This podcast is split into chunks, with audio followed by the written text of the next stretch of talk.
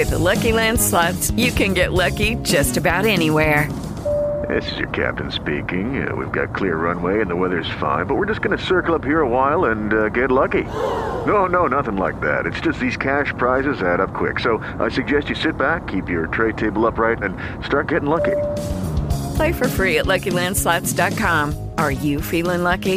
No purchase necessary. Void where prohibited by law. eighteen plus terms and conditions apply. See website for details. Lucky Land Casino, asking people, what's the weirdest place you've gotten lucky? Lucky? In line at the deli, I guess? Aha, in my dentist's office. More than once, actually. Do I have to say? Yes, you do. In the car, before my kids' P T A meeting. Really? Yes. Excuse me, what's the weirdest place you've gotten lucky? I never win and tell. Well, there you have it. You can get lucky anywhere, playing at Lucky Land Slots dot com. Play for free right now. Are you feeling lucky? No purchase necessary. Void where prohibited by law. eighteen plus. Terms and conditions apply. See website for details. आप सुन रहे हैं जनसत्ता संपादकीय podcast, जहां हम आपके लिए लाते हैं जनसत्ता के संपादकीय पन्नों से ऐसी ताजा टिप्पणियां जिनसे आप रहेंगे न्यूज से भी आगे। आज तारीख है तेरह जून दो हजार बाईस। सुनते हैं आज के अखबार से संपादकीय विकल्पहीन नहीं है दुनिया। यह सर्वथा सत्य है कि प्रत्येक व्यक्ति अपनी इच्छाओं, रुचियों, सफलता और महत्वाकांक्षाओं को पूरा करने, सुविधाओं और भौतिक उद्देश्यों के लिए समाज और व्यवस्था की स्वीकृति पर जीता है, उस पर आश्रित है, क्योंकि वो उस लीक और परंपरा से अलग होकर नहीं चल सकता। उन नियमों और मान्यताओं के दबाव में जो समाज के प्रचलन में हैं, चाहे वो मानदंड उसकी स्वतंत्र अस्मिता पर आघात करते हों। समाज द्वारा स्वीकृति पाने का महत्व और मूल्य भी तभी है जब अपने विवेक और चेतना के अनुसार चलने में भीड़ की कोई बाध्यता न उत्पन्न हो। जब सामूहिकता की कसौटी पर अस्वीकार किए जाने का परिणाम भी उतना ही सार्थक और महत्वपूर्ण हो, चाहे वो व्यक्ति की अपनी पराकाष्ठा हो या फिर समाज पर उसकी विचारधारा का प्रभाव। अपनी अनुभूति को सामाजिक अनुभवों पर जांचते परखते हुए उसका अपना अस्तित्व पुनर्निर्मित होता है और उस बदलाव के साथ साथ उसका वो अंश जिसे वह अपना अभिन्न, विशिष्ट, मौलिक और स्वतंत्र हिस्सा मानता है, भीड़ से वो उतना ही पृथक और सूक्ष्म हो जाता है। लेकिन इस प्रक्रिया में वो अंश उतना ही मूल्यवान, समृद्ध और गहरा होता रहता है जो जीवन की इस पूरी खोज का रस है और व्यक्ति की अपनी उपलब्धि है जो उसने समूह में रहते हुए अर्जित की है।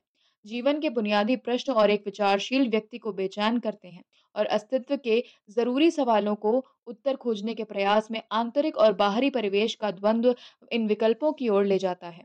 प्रत्येक नया अनुभव नया विकल्प लेकर आता है कि किसी एक मार्ग का अनुकरण संभव नहीं हो सकता और पराजित होना भी उसका समाधान नहीं है। इसलिए एक नए दृष्टिकोण की जरूरत होगी जो स्थापित परंपरा के अनुगामी नहीं बल्कि उसके समृद्ध होकर अपना स्वतंत्र विकास करेगी।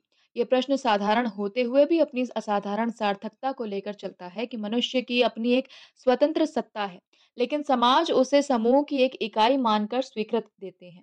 इन आरोपित संकीर्णताओं से मुक्ति की आकांक्षा जो उसकी अस्मिता को समाज के एक अंग के रूप में नियंत्रित करती है, उसकी सजग मानसिकता को प्रभावित करती है। समाज और परिस्थितियों ने व्यक्ति को केवल चलने का अधिकार दिया है, लेकिन वो आगे कैसे और किस तरीके से बढ़े, इस विकल्प को समूह में से उसे स्वयं चुनना पड़ता है। अपनी मानसिक, वैचारिक स्वतंत्रता और अस्तित्व की मौलिक पहचान को बनाए रखने के लिए जो नियम, मान्यताएं और प्रतिबंध जिस रूढ़ पूर्व निर्धारित मार्ग पर चलने का दबाव आरोपित करते हैं, उन सभी दबावों की निरर्थकता को अस्वीकार करके वो अकेले भी अपने विकल्प को अपना कर चलने के लिए तैयार रहता है, जिसमें वो अपने संघर्ष और चुनौतियों से पार पाने का नैतिक साहस अपने आत्मचिंतन से पाता है, न कि किसी बाहरी सहारों से। भीड़ की उस लीक पर चलने की व्यवस्था को छोड़कर वो उस उदारता और मुक्त दृष्टिकोण को प्राप्त करना चाहता है जिसके लिए उसे प्रत्येक क्षण संघर्ष करना पड़ता है और अपने आप से और समाज की आरोपित मानसिकता से। अस्तित्व की मुक्ति के इस विकल्प में आगे बढ़ने के लिए कई बार पीछे भी हटना पड़ता है। इस वैयक्तिक और मानवीय मुक्ति के विराट दायित्व में कुछ पुराना खोकर और छोड़कर ही अपना नया अस्तित्व पाया जा सकता है। ये एक विशिष्ट कोटि की स्वतंत्रता है जिसमें नए रास्तों का अन्वेषण है और बहुत सी अनिश्चितताओं की चुनौती से जूझने का जोखिम है, लेकिन इसमें निर्णय और परिणाम से अधिक मूल्य विरोधी समय में भी उन असंभव विकल्पों को अपना कर उन्हें संभव बनाना और उस नई व्यवस्था पर चलना है। आप सुन रहे थे जनसत्ता संपादकीय पॉडकास्ट।